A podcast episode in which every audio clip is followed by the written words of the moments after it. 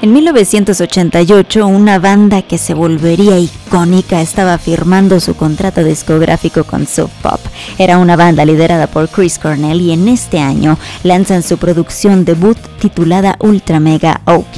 En esta producción nos presentan ese sonido de la etapa inicial de Soundgarden antes de que alcanzaran la fuerza comercial que vendría en años posteriores. Y hablando de Sub Pop y que tenía firmadas a casi todas las bandas que estaban en Seattle en este momento, justo a principios del 1989 aparece el álbum debut de Tad también, que son reconocidos en este género, y aparecen con una producción llamada God's Balls, lanzada en marzo de 1989. En ese mismo año, pero unos meses después, Sub Pop lanza también oficialmente a una banda que se robaría toda la atención en los 90s, y es que el álbum debut de Nirvana, Bleach, se convertiría en el álbum mejor vendido de este sello discográfico. Sin embargo, algunos miembros de la banda llegaron a decir en entrevistas que el sonido del disco fue manipulado de alguna manera por Sub Pop ante lo que ellos querían presentar para venderlo como grunge, y entonces no participaron realmente los chicos de la banda